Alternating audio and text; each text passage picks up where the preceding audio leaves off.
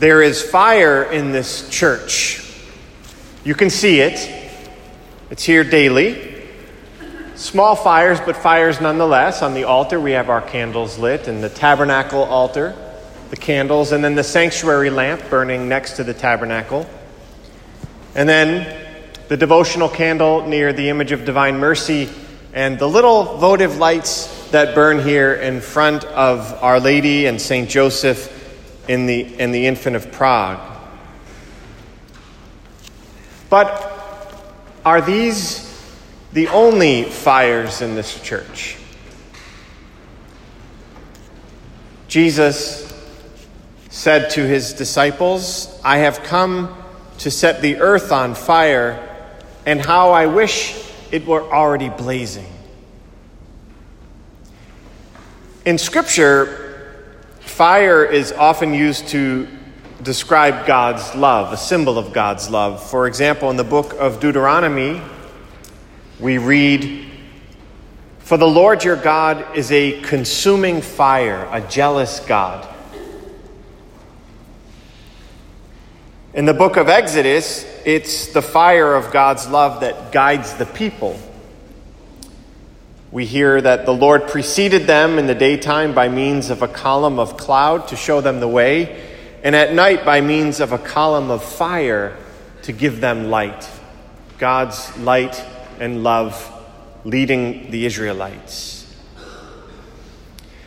These small fires that we see burning in our church daily on the candles certainly add to the piety and the prayerfulness of our church. But they are not the most important fires that burn here. The most important fire, besides the fire of God's love, is the fire that burns inside of you and me. And I think that's a question that the gospel prompts us to ask today. Is there fire inside of me? Is my heart on fire with God's love? And am I spreading the fire of God's love? The question then is if not, how do we allow our hearts to be set on fire with God's love? And then how do we go about spreading the fire of God's love? Jesus said, I have come to set the earth on fire. How I wish it were blazing. So Jesus wants this fire to grow, to spread.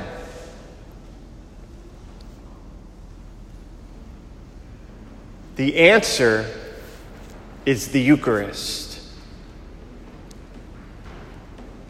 A recent Pew Research study revealed, sadly, that 75% of Catholics believe that the Eucharist is just a symbol. This should make us profoundly sad.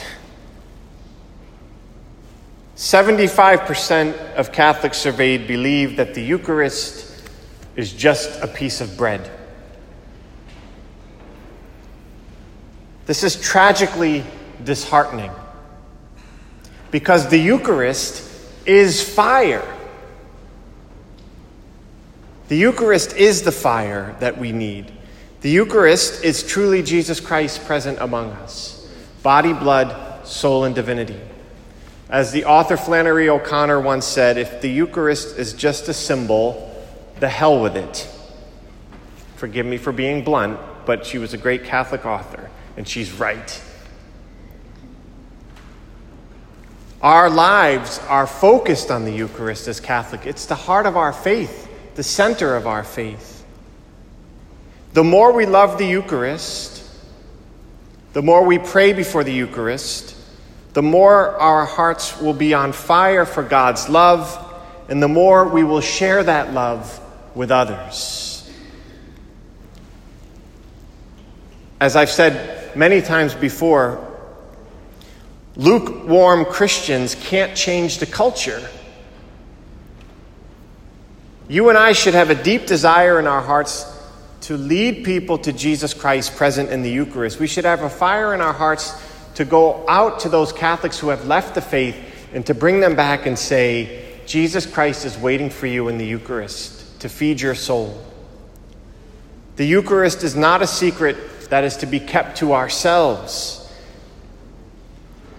If we are not encouraging people to come back to Mass, if we are not sharing with people the truth that Jesus Christ is waiting for them in the Eucharist, then our hearts are not on fire with God's love. Our hearts are not burning with the love of the Lord. The French novelist Leon Bloy once stated The only tragedy in life is not to become a saint. It's the saints who set the world on fire. And when you read the lives of the saints, you find that every single one of them had a profound understanding of the Eucharist and a profound love for the Eucharist.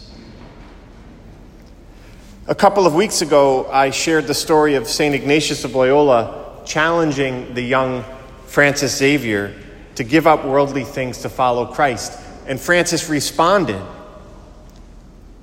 And then, when St. Ignatius sent St. Francis off to the missions in the Far East, he said to him, Francis, leave this place and set the world on fire. What a great command that he gave to the great missionary. Francis, leave this place and set the world on fire. And that's what our Lord commands us. Each one of us, when we leave Mass every Sunday, Jesus says, Leave this place and set the world on fire.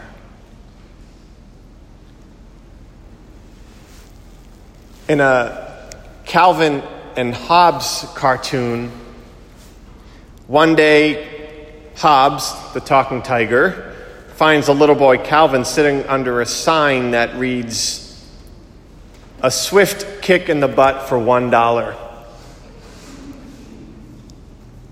Hobbes asks, How's business? Calvin replies, Terrible. I can't understand it. Everyone I know needs what I'm selling. I would suggest that Jesus in the gospel today is giving each of us that swift kick. We can't mess around. We have to look around us and see those who have fallen away. The world needs the Eucharist. Catholics need to be on fire in order to lead people back to the Eucharist. And so we should take up that challenge today. The great St. Catherine of Siena once said, If you are what you should be, you would set the world on fire.